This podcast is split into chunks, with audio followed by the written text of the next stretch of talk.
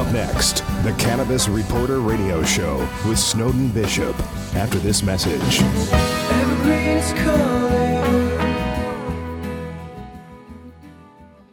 Now that doctors and patients have discovered the many benefits of hemp derived CBD, Alpine Miracle's nano emulsion CBD formula is one of the most bioavailable on the market today. It's 100% THC free, so you can order it online anywhere in the US. Order yours today at alpinemiracle.com. Scientists are just beginning to understand its essential role in maintaining optimal health. Get yours today. Use the code REPORTER and receive 10% off. Don't wait. Get it now at alpinemiracle.com. And now, it's time for the Cannabis Reporter Radio Show with Snowden Bishop. Listen in as Snowden interviews cannabis industry pioneers, marijuana experts, policymakers, medical practitioners, patients, and other amazing individuals with compelling stories to share. It all happens right now. Here's the cannabis reporter, Snowden Bishop. Hi, and welcome back to the Cannabis Reporter radio show. I'm Snowden Bishop, and I'm glad that you joined me today. I don't know about you, but I can't recall ever being faced with such polarizing choices in an election. Being subjected to such divisive campaign rhetoric, it seems aimed to just turn us against one another. The most consequential problems we face aren't exclusive to one party or another and can't be solved until we transcend the bitter tribalism and come together as Americans. That won't happen unless we find enough common ground to bridge the gaps between us and instead focus on issues that can unite us with a common purpose and finding solutions to problems that we have in common. Despite our differences, nearly everyone shares similar goals. I mean, who doesn't want to live a healthy, sustainable life and achieve the American dream?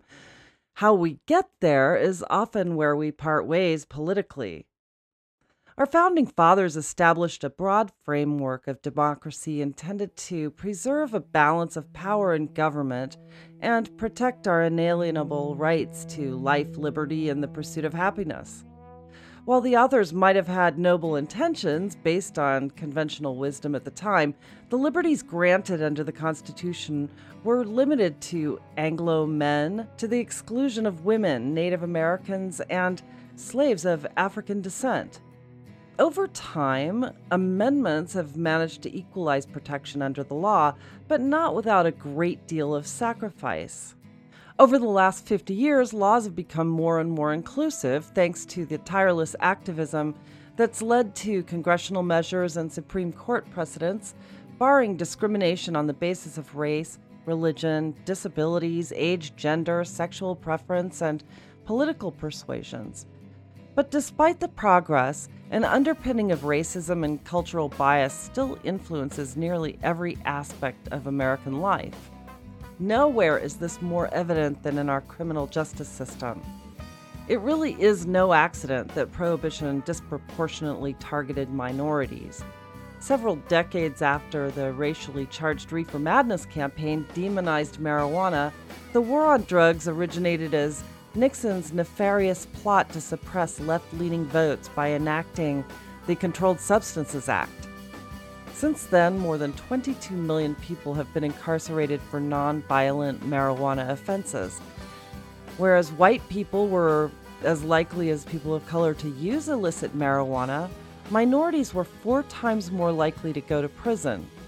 Even now that most states have either decriminalized or legalized cannabis, minorities are still being targeted and comprise the majority of marijuana offenders still serving time even in states where marijuana is legal.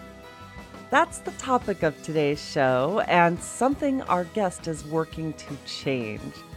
Bonita Money began her career working behind the scenes in Hollywood, and she has since worked with some of the biggest names in the film industry. Despite having success as a young, up and coming actor and producer, she constantly encountered barriers that are common to women and minorities. After entering the cannabis industry, she experienced some of the same barriers that she encountered in the film business. But when the legal complexities of the emerging industry presented new challenges, She also discovered her own talent for making connections. She has since co founded Women Abuv Ground, a networking organization that opens doors for women of color aspiring to become cannabis entrepreneurs and provides the resources and connections necessary for them to navigate the tricky legal cannabis market. She's also co founder of NDICA, which provides resources and connections for people who've been incarcerated for marijuana offenses and helps them find work in the cannabis industry. Bonita, thank you so much for joining me. I'm really eager to delve into this topic with you, and so I appreciate your being here. Thank you for having me. I'm honored. You're certainly welcome. You know, I'm really curious to ask you about Women Abuv Ground, but before I do that, as I was mentioning in the opening, the entire prohibition movement early on was race based, as was the Controlled Substances Act back in the 1970s. And since then, it's really had such a horrible impact on low income communities and people of color. And so, uh, when you started working in cannabis to bring people of color into this movement, you're also working toward getting records expunged. Tell me how you started. Well, when I first got into the cannabis industry, um, well, first of all, I come from the TV and film industry. That's been my career for 25 years, and went into cannabis about four years ago. And so I was really looking to find my, I would say, I would say my passion, my position, um, my space in this industry. Um, didn't really know what I wanted to do, but I knew that I wanted to be in this industry. So going to conferences and networking with, you know, other cannabineurs and and people that were just, you know, curious about cannabis as well. I just found that there were very few people that looked like me. And there was not people of color that were in the industry in any major way. But yet, people of color have been imprisoned because of this plant for years, decades, and ultimately, there's there's still a lot of people of color that are in prison that are paying for the paying the price for the war on drugs because of I would say the targeting of the communities of color. So ultimately, this is why I just felt that when I started Women Abuv Ground, that there needs to be a platform for women of color to be able to network, to find resources, to get educated, you know, just to get into the into the industry. You know, I admire that because I think that there is still a disparity in the criminal justice system. And I know that a lot of records have been expunged, but just not enough. And it's really taken a toll, I think, on those communities and ruined lives in general. So it's it's really encouraging to know that you're out there doing this. And tell me about Women Abuv Ground because that's also fascinating. Well, Women Abuv Ground basically again is is a networking organization that basically empowers women of color to enter into the cannabis industry. And you know, we provide resources, education, networking. Um, and it's just something that again, very few women of color um, can find out there. I know that when I first got in the industry, that it was just non-existent. So it was something that was needed. And then also, I don't know if you know about my other organization, but I have NDICA, which is the National Diversity and Inclusion Cannabis Alliance. So it's NDICA. And we do pretty much the same thing, but it's a, it's a broader based organization. So we work with just people of color, social equity, social justice, and that's where all the expungement clinics come in, is because ultimately there's over 200,000 um, people in just LA alone that would qualify for cannabis expungements. And it's amazing how they don't really take advantage of these free expungement clinics because I think a lot of them are just afraid to come out. Um, and that just happened yesterday at one of our clinics. That um, because we were we did it at a college that was close to a police station, they basically people felt that it was a setup and didn't want to come down. So it was, you know, it's quite interesting to uh, see how fearful people of color are of law enforcement. Yeah, well, and rightly so. I would think, you know, there's a history there that can't be ignored, obviously. But And so at these expungement clinics, you're basically explaining to them, and you have people from the legal community as well who are explaining to people how to go about applying to get their records expunged. Is that how that works? Well, we are partners with LARRP, which is Los Angeles Regional Reentry Partnership, and also the LA County Public Defender's Office. So the Public Defender's Office, they actually provide all the attorneys from their their um, office.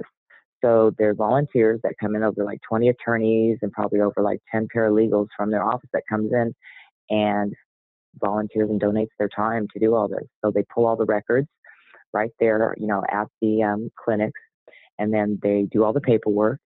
And a lot of a lot of these cannabis convictions under Prop 64 are just are just basically automatically dropped. So they don't really have to go through the process like under process 47 where um, those have to be filed and then there's a process through the court.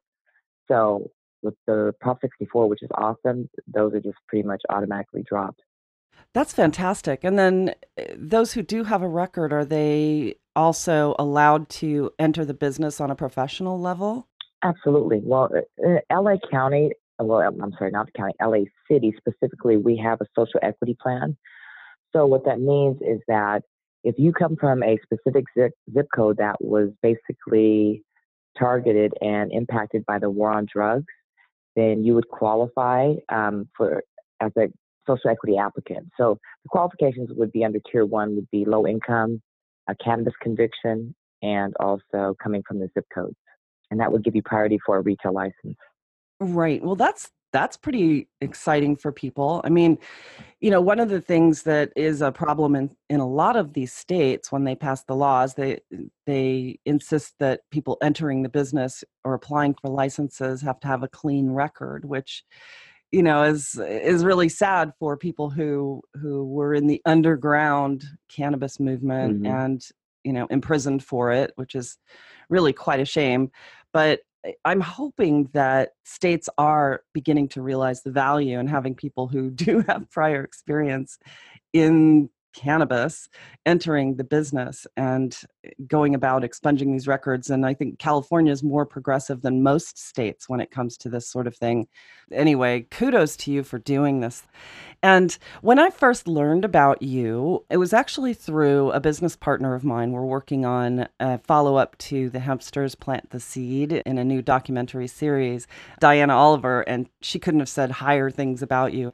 But she mentioned to me that you have quite a story to tell. And as we were talking, she said, Be sure to ask Bonita about the woman in her life who inspired her because it's a fascinating story. And she didn't tell me what it was, but my curiosity is completely piqued. And if you're comfortable talking about it, I'd love to hear it. I think what she's talking about is I have a topical cream called That Glass Jar, and it's a cannabis cream that cured the MRSA bacteria, well, killed the MRSA bacteria. And it was my girlfriend, Princess Inga, that was dying of MRSA. And so basically that was, I think, just that whole situation and the the cannabis saving her life was, I think, the turning point for me, which made me to say that, you know, I was all in and really changed all of our lives. So I believe that's what you're talking about. You know what? I read about that as I was doing a little bit of homework it was incredible because she actually had MRSA. Is that the MRSA? Is it a virus or is it an infection? MRSA is it? Yes, a bacterial infection that's um, it's not treatable or curable with any type of pharmaceuticals. Um, no antibiotics. It's a superbug, basically. Right, and it, it was from a surgery. Yeah. Yeah, and online there were actually photographs of the difference from when the infection was in full swing to after using it looked like it was a cannabis based product with coconut oil and other botanicals. And it was astonishing to see that within like what weeks the infection was completely gone and the skin was healing. And that is a fascinating story. So she was a close friend of yours. Yeah she's like one of my best friends absolutely. And after 54 days of conventional treatment with you know vancomycin and you know, thirty thousand dollars later because the treatment is that expensive. It's it's an intravenous um, it's an intravenous um, treatment, with the antibiotic, and it just killed her system. And basically, um, it was not working at all. And so they kept cutting away at the infected area. It just kept coming back, and it was just at, it was at a point where the doctor said, "Look, either we amputate the area or you're going to die." Because it was going, you know, it, at that point, it went into her blood. So that's when she was like, "You know what? I'm not amputating. Nope, I'm not." And just went home to write her will and started researching, you know, and looked for alternate ways to work with MRSA. And she saw that cannabis could possibly work, and she called me because at that point I was making oils so I never worked on a topical. And so ultimately, I had a girlfriend that was making, um, she was making topicals in Maine. And so I asked her what was in hers because through my research, I found that there was other organic extracts that would be very key to being like natural antibiotics and natural antibacterials. So I needed to infuse all of those into a cream, and so which I did, and then I made her an oil which she could ingest, and that would work with the blood. And yeah, it uh, basically killed the infection in about six days. That is absolutely astonishing. And we've talked a lot about how cannabis topicals can really improve skin quality and help conditions like eczema but one of the things I wasn't aware of was that it could be used also for infections. So that is fascinating. And are you going to be making this oil available to the public? Are you in the process of developing a product? Yeah, I mean it's pretty much developed. I mean, and I've treated like numerous patients since since that. Um, you know, since that miracle happened, and but I basically stopped like putting it out there just because when you know the government just basically took the patent on CBDs and we couldn't use it on labeling and all that, I just you know I just had to rebrand. So that's what we're in the process of doing now. Yeah. Well, and how is she doing now? Oh, she's yeah, she's great. She's alive. That's what counts. it's an incredible thing to see when when people who have really experienced a lack of healing through conventional pharmaceuticals and when they go to cannabis, it's incredible. People can heal for the first time. So, what's next for you now? What are you working on currently? Well, my focus right now, which is it's been for the last probably six months, has just been the LA Social Equity Plan and and also trying to move the social equity plan into other states and cities because we're the only state that has a true social equity plan. So, and we and, and actually Jerry Brown just signed um, the bill to make to create a state social um, equity plan, which um, Senator Steven Bradford he authored and got that passed, and it, it actually has funding. So we have ten million dollars in funding for it too. So that's huge for us because with the social equity plan, we only had them in four cities, which was LA, Oakland, San Francisco, and Sacramento. And and so what that means, just so that the, the audience the audience can be clear, is the social equity plan means that for every one general license that's issued for retail, which would be in dispensaries, there has to be two issued to people that qualify as social equity applicant. So again, the majority of those licenses will be held by people of color. Wow. Which is a game changer. That's fantastic. And what about the other cities in California? Can people from elsewhere come into the city and apply for any of these licenses, or must they be residents in those cities specifically? Yeah, you had to have lived in those cities because, again, it's for the people that and the communities that were impacted by the war on drugs. So there's specific zip codes that you have to come from in order to qualify. Okay, well, that completely makes sense. And are you taking this to the state level first before trying to expand out into other states? The thing about it is, though, is that on a state level, yes. But if this, if their city does not have ordinances for cannabis, it wouldn't matter anyway because they couldn't. You know, if you can't apply on a city level, then the state won't approve you as well. So you have to have come from cities that actually have cannabis ordinances. Right. And through California, with a statewide program like this, it didn't cross my mind that there are cities that are still not implementing the regulation within their city limits. Right. I didn't realize that. That's interesting, something I need to look into for sure. But I think that it's going to be a bit challenging in some of the other states to bring this program in because they're just not nearly as open as California is to social equity programs. Have you run up against any roadblocks there? Oh, absolutely. And the thing about it is, is just because in California, we have been medicinally legal for 22 years, where other states were never legal at all. So a lot of states are just, you know, basically taking baby steps because now they're just trying to figure out how they're going to move forward on the, you know, just on the medicinal level. Yeah. So they're basically where we were 22 years ago. So for them, yeah, just a social equity plan to be implemented would be awesome in the beginning because that's what they need versus them just starting to issue licenses and not really think think about that social equity piece. Well, I know in our state, for example, we're in in Arizona and it seems that every step of the way since the medical law was implemented, there are certain people in certain counties that are fighting it tooth and nail and i still just don't get it. I mean it, it, they're making life very difficult for a lot of people and I mean, and, and even patients being prosecuted for having tinctures, and that's a whole other story that we've been following really closely. And it's just, it's insane. And and people going to jail, card carrying patients going to jail for having cannabis that they purchased in a dispensary is just incredibly unjust. And it's all about trying to paint patients, and especially patients of color, some of the most egregious problems that we have are where people of color have been prosecuted. And we just had a case, the Jones case, which went to the Arizona appellate court. And uh, his his plea to get a conviction for having hashish in his car that he purchased at a dispensary, having that overturned, failed in the appellate court, and they're taking it to the Arizona Supreme Court. Mm-hmm and it'll be interesting to see what happened. But they basically sent him back to jail to complete a three year sentence. So he had another two years left on his conviction, which is just such a shame. And he has to remain in prison while the case is being appealed, and who knows how long it'll take. And I hear about these things, and it makes my blood boil because it's it is so unjust. And, oh, you know, yeah. the whole war on drugs really is steeped in racism.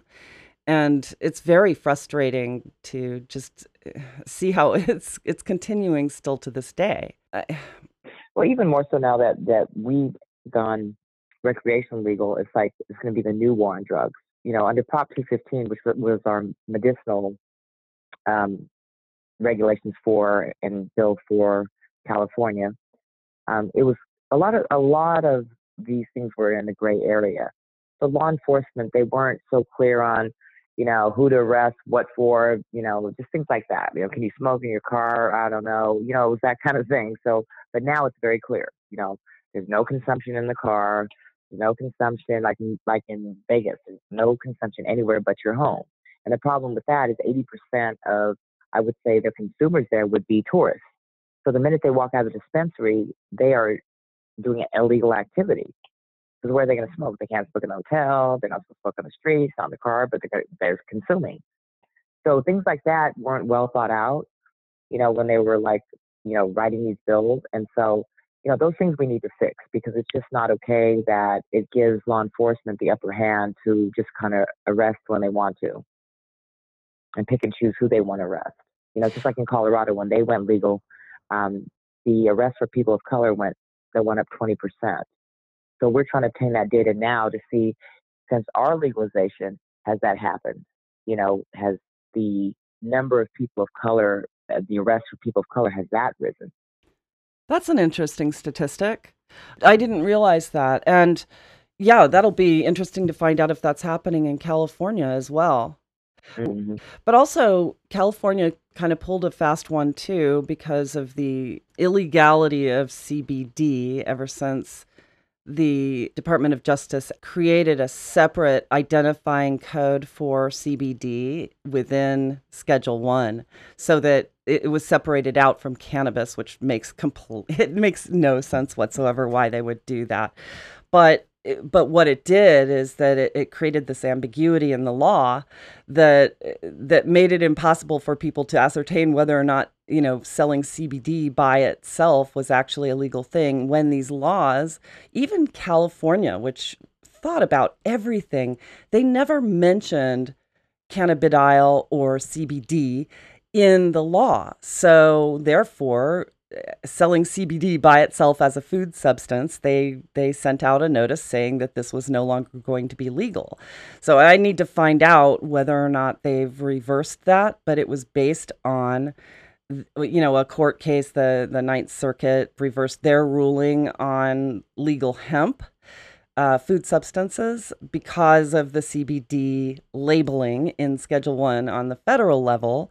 So it, it's just created so much confusion. And California is probably the biggest market for hemp derived CBD. And when California put this notice out, they didn't include CBD that was naturally occurring in THC laced cannabis that's for sale in edibles, for example but just CBD, uh, theoretically from hemp, that is added to food substances in edibles and, and beverages and all of that. So there is so much confusion. And just because they weren't specific enough, it, it kind of goes back to that adage be careful what you wish for. you have to be very specific because if you're not specific enough, what you're wishing for might come true, but you might not have thought of something. oh, yeah, exactly. Yeah. That's it. mm-hmm. It really is. And, you know, when you go back in time too and consider that it, on the diversity front, which I really, I think it's so important for people to understand that prohibition, the war on drugs, has uh, so disproportionately affected communities of color. For every 10 people arrested, most of them are people of color and or people from low income backgrounds.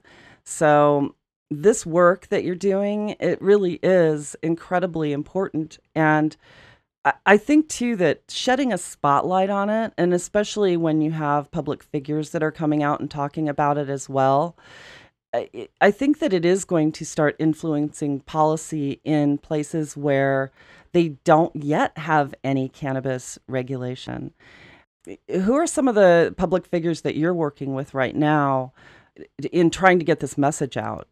Well, someone who's very who was very instrumental um, when I first started in the industry was Marvin Washington, the ex NFL player that has the ISO Sports line. Um, he was one of my diversity panel members, so we'd speak at conferences together. And then Montel Williams, he was very, very supportive and instrumental in getting Women Abuv Ground some like national attention because he went on ABC and spoke about my my one of my signature events for Women, uh, Women Abuv Ground is Canna-Cool Lounge, and so he actually launched. He did a soft launch at my event for his brand, which is Lenitiv Labs. And then he went on ABC and just said that there need to be more organizations like Women, Women Abuv Ground that was supporting people of color you know, that were coming into the cannabis industry or trying to come into the cannabis industry because there were so many barriers that were put up, you know, and again, because of the war on drugs, you know, we have a lot of brown and black men that are in prison because of this. And now you have, you know, the the men and you know these corporate suits and the white men that are now controlling the industry and it's just not okay. You know, it's a billion dollar industry that soon will be a trillion dollar industry, and you have people that now can't not participate because of either their criminal records or because they're in prison. So things like that, you know, we need to address and we need to make change. You know, we need to versus just talking about it, we need to again, you know, we have to um, just rectify all this that has happened to these people. So um, and then I work. With, I have a lot of like celebrity brands I work with, like Yukmouth from the Luniz. Um, I'm working with also Project Pat, who's um, part of Three Six Mafia, and then uh, CeCe Peniston, and let's see, Dana Dane, the uh, rapper. Um, uh, there's so many. That oh yeah, Hope Flood, comedian Hope Flood. So I mean, right now, um, you know, it's. I think it's just a time that you know people of color just really start supporting each other and working together as well. Because um, I also have a black owned social equity hemp farm in Wisconsin. And I just spoke at the Black Farmers National Conference um, two weeks ago. And I was able to meet a lot of urban farmers, you know, black urban farmers and, and black rural farmers that ultimately ultimately have this land and now with the the farm bill, the hemp bill, we can now, you know, grow hemp and they should take advantage of that. But they just don't have the knowledge of, of what to do. And so that's what I did a workshop on was to basically assist them in in coming into the industry, you know, now versus, you know, missing the boat. And how tough is it for them to find financing to do this? Because I know, in addition to not really knowing what to do or how to go about it, I imagine that funding a new startup hemp farm is not an inexpensive proposition. Um, I mean, is there funding available? There is, but it's very limited. And this is why we're trying to create incubators. We're trying to create funding through um, different sources of, you know, investment. Um, it's, you know, it's, but it's there. And it, and right now it's becoming even uh, more accessible. So um, we are finding that, um, but again, it's not enough. You know, if you if you had like a cannabis cultivator um, a white cannabis cultivator and a black cannabis cultivator. Trust me, the white cannabis cultivator, even though he was like less proficient, he would get funding before someone who was a master grower that had better, you know, that was a better cultivator, um, but was black. He would not, yeah. Trust me, he would not be the one that they would choose to fund first. Yeah. Well, I think that's unfortunate. Uh, yeah, it is unfortunate, and I think that's probably true across the board. I'm glad to hear that that Marvin Washington is involved with what you're doing too. He's such an incredible spokesperson. We've had him on the show um, several times, and I spoke with him recently. And he's working on the U.S. Supreme Court case right now to end the prohibition on patients carrying cannabis across state lines. And I'm really anxious to see how that pans out. But he's an incredible spokesperson, as is Montel and we'll be speaking with him in in the coming weeks. We've uh, probably in, in next week sometime. We're going to be interviewing him. He's very involved in uh, his brand is incredible. His story with multiple sclerosis is incredible and inspiring. So I'm really glad to see that there are so many sports figures and you know people who have a presence in public speaking out on this issue because I think it really is helping to shape policy. And the more public figures that come out and talk about it, you know, and just in the couple of years that I've been doing this, I've seen a lot more openness to speaking out. For so long there, eh, people were you know, they felt like they had reputations to protect, and especially political figures. Um, and yeah, even if they advocated in private, coming out and speaking about it was still difficult. In fact, I've run into that on a it's that, still that way. Yeah, I've run into that just recently. I mean, there are people running for office who I know are advocates, but they're just not talking about it. And it's pretty interesting. And um, I went to a rally the other day with Bernie Sanders speaking on behalf of David Garcia, who's running for governor here in the state of Arizona. And it was really interesting that Bernie was very outspoken about legalizing cannabis, whereas David Garcia was still a little bit shy, and possibly rightly so, because he's running in a state that is fighting the medical law tooth and nail. But I just thought it was really interesting and how difficult it is, even with all we know right now. It's a lot of hard work, that's for sure. You know, and it's, and it's going to be that. I mean, you know, we're far from even you know just evening out the the playing field here. So you know because again you know we have so many issues state to state with social equity, social justice, and so I mean as hard as it's been here, I can I, you know I know what the fight is going to be in other states.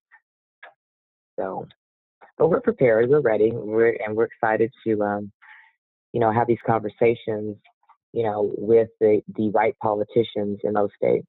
So we've been, you know, we've been approached by different uh, different House representatives and senators from different states to help them shape their social equity bill.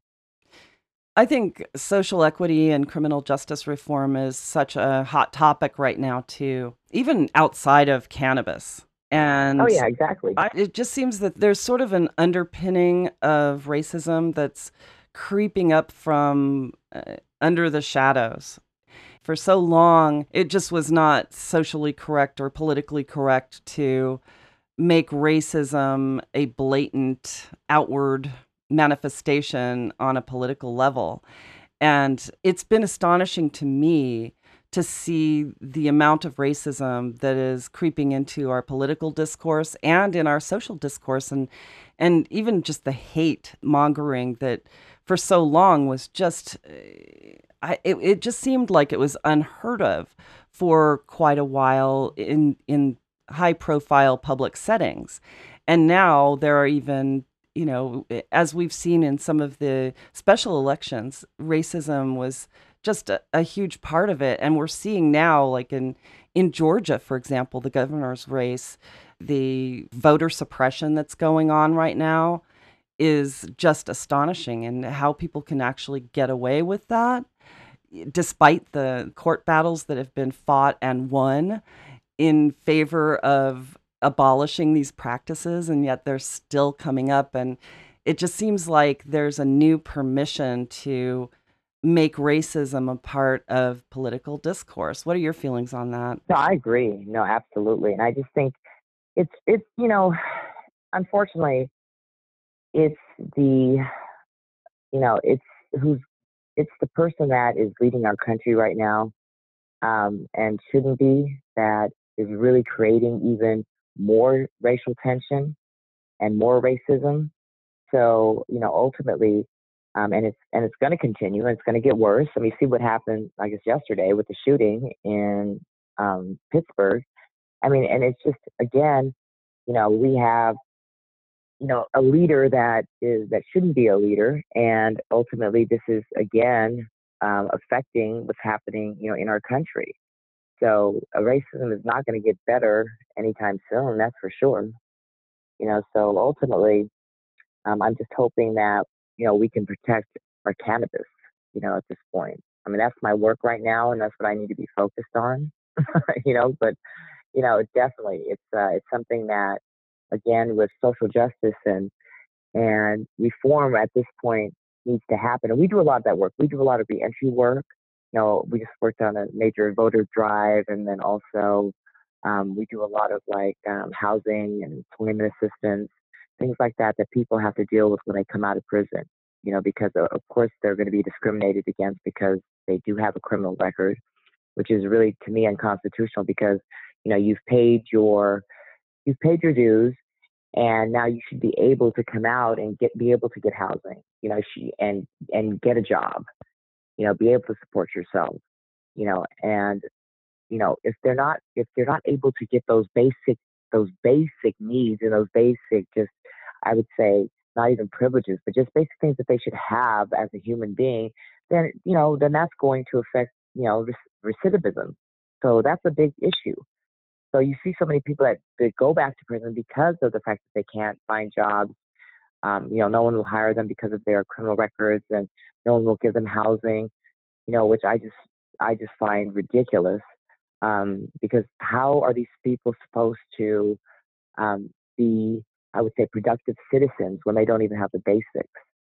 So again, with expungement clinics, that assist so much in just assisting them and just having normal lives. So you know, I just got a call the other day, and a gentleman was saying, and he was a Latino guy, and he says, you know, you know, I've been trying to get my record expunged for years. I had, you know, I've hired attorneys. I just can't get the right help. Um, you know, and I just, you know, and I don't know why, but I told him to come in and, you know, see us so that we can assist him. But he said it's been affecting, you know, his um, employment, housing, everything. And, you know, so, you know, so these kind of things, I just, I, it hurts my heart to hear because these, you know, you have people that really want to do the right thing.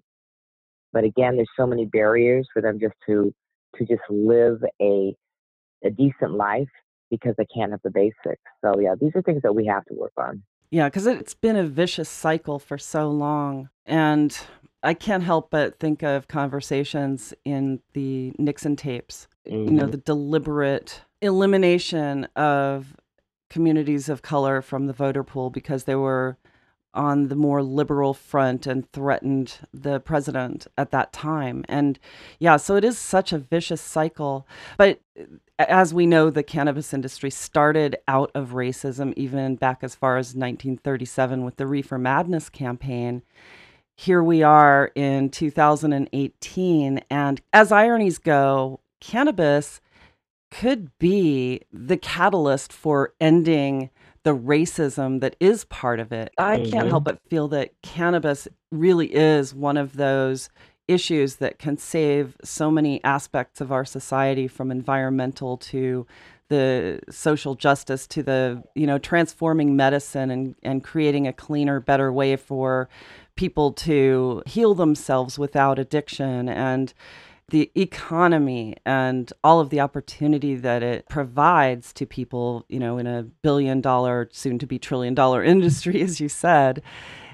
So it's very interesting to me. And it is ironic if cannabis can sort of lead the way and paving the way for more equitable criminal justice system and help to lift people out of that cycle of not able to get jobs or housing or or even vote in some states when they get out because they're being discriminated against. So it's important work. It's very important work. So you know, kudos to you for doing this. I mean, thank you. you're certainly welcome.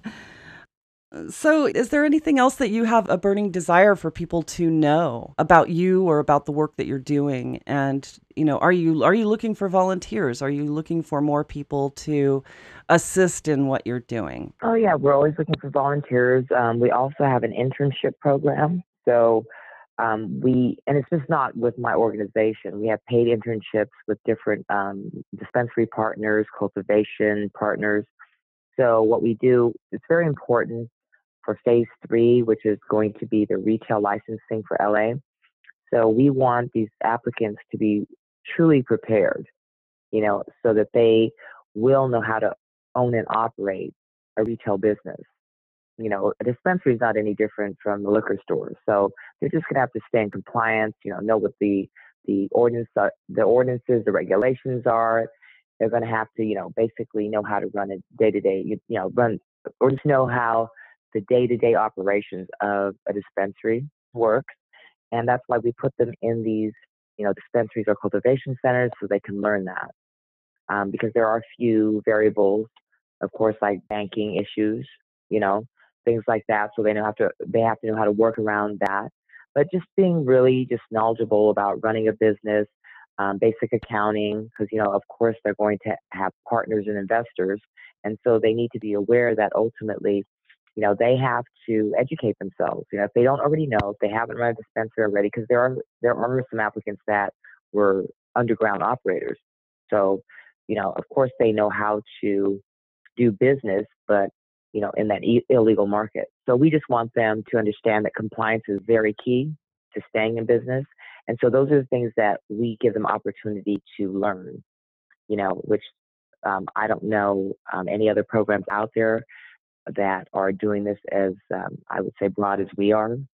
Um, and we also have an educational platform that they're required to take if they want us to guide them and assist them, you know, and give them the technical assistance with their applications, because that's another thing we help with.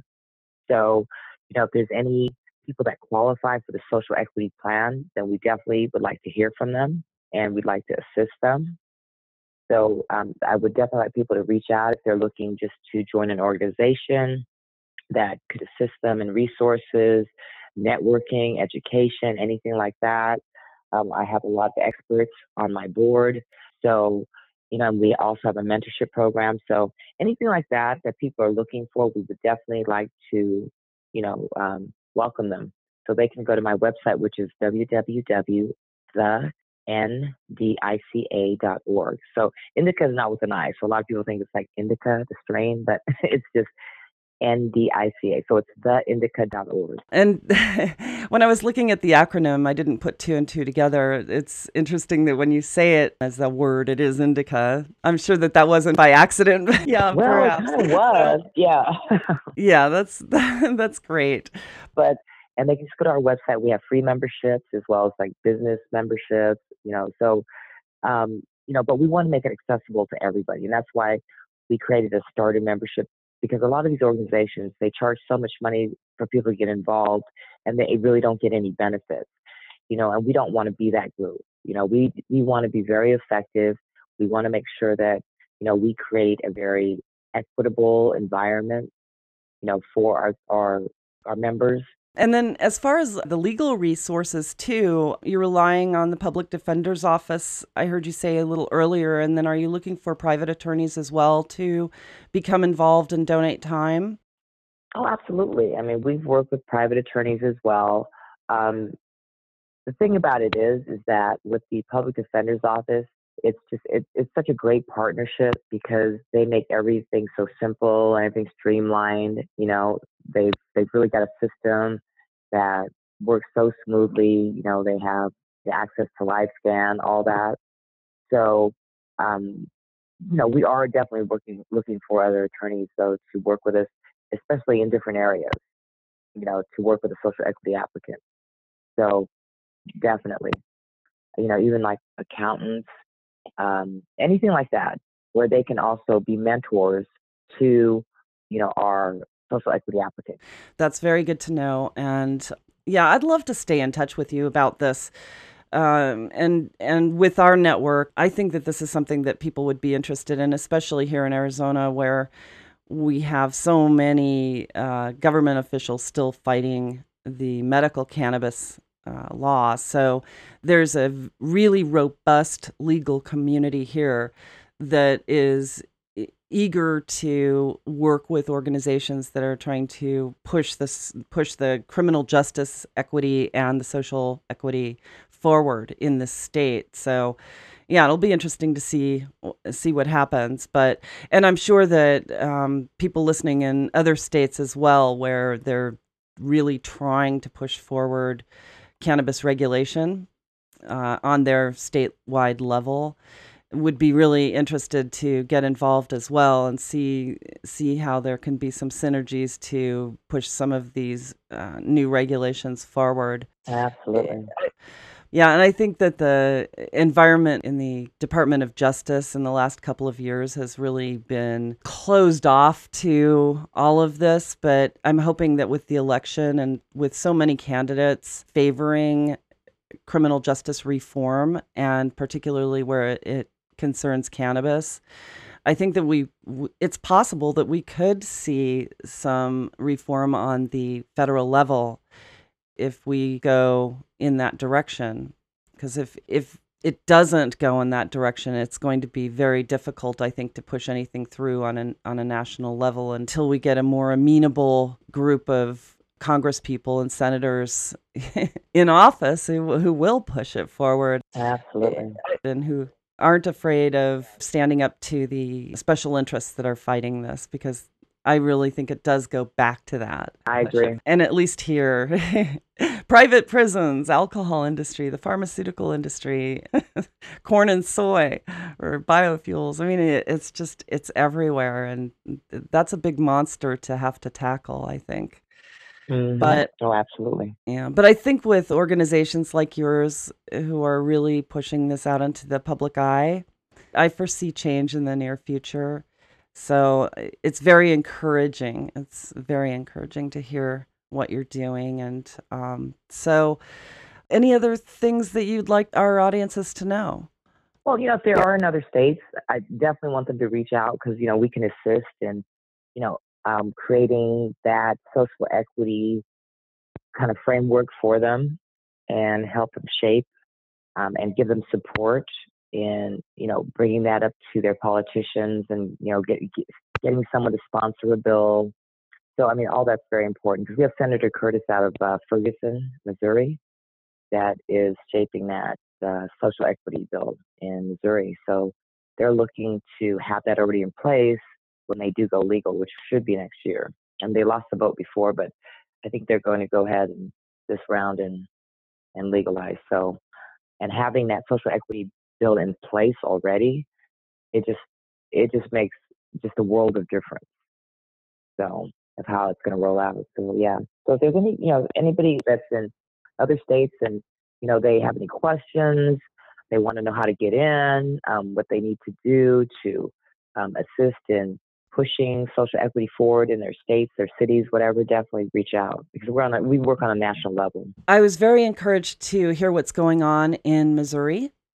It seems like they have a, a robust advocacy there as well. And I believe it's Proposition 2 that's on the ballot. I think it'll help so many people there. You know, it's really difficult to imagine what it's like to live in a state that has absolutely zero regulation on cannabis these days with all that we know and with all that's available online. You know, how can a patient in Idaho who knows that cannabis could help them with a condition eh, sit by and realize that they have zero access or zero legal access, I should say, because just about anyone anywhere can get illegal cannabis if they really want it.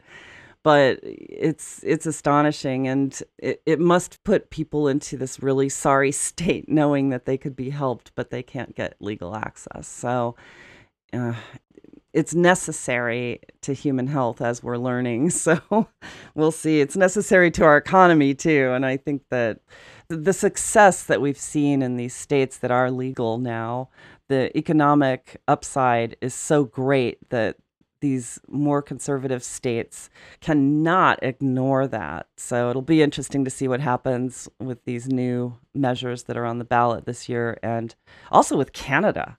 I'm I'm really encouraged to see an entire country legalize on a national level in our hemisphere. So that should provide even more proof, the proof we need for our government to start acting on it. So, yeah.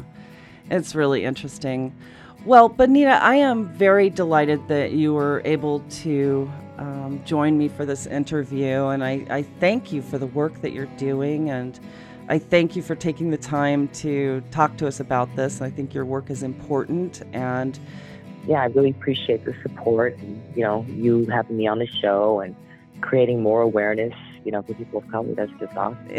You're certainly welcome. You know, we look forward to supporting it in any way that we can. So um, hopefully we can stay in touch and please feel free to send any content you'd like us to uh, put out with our network because we've got a sizable uh, network of advocates who are eager to help other organizations to push this movement forward. So I just say thank you, thank you. Yeah, absolutely. Thank you. You're certainly welcome. You know, again, I appreciate you having me on the show, and I look forward to, uh, you know, being on again at some point when things develop, and you know, I'll keep you abreast on what's going on. And, you know, people can keep up with what we're doing on, you know, our social media. Yeah, if you can throw that up there so people have access, that would be great. I'd appreciate it. Thank you, Bonita. Oh, so it is time to bring yet another show to a close. Once again, I'd like to personally thank my guest, Bonita Money, for sharing her insights and knowledge with us today. If you'd like to learn more about the work that she's doing at NDICA or at Women Abuv Ground, please visit us online at thecannabisreporter.com. Click podcast to find today's episode, and I'll post her bio along with information and links to her websites. We have so many people to thank. First, I would like to express our gratitude for our radio sponsors, Canosphere Biotech and HealthTerra. We certainly couldn't be doing this without you. I'd also like to thank Eric Goodall, the composer of our theme song, and the team here at the Cannabis Reporter radio show for making us shine. And it always goes without saying how much we appreciate our programming directors at XRQK Radio Network and Society Bites Radio for distributing our show. And last but not least, thanks to all of you for listening. I'm Snowden Bishop inviting you to join me again next week, same time, same place, for another episode of the Cannabis Reporter Radio Show. Until we meet again, be safe, stay informed, share what you've learned, and make it a great day.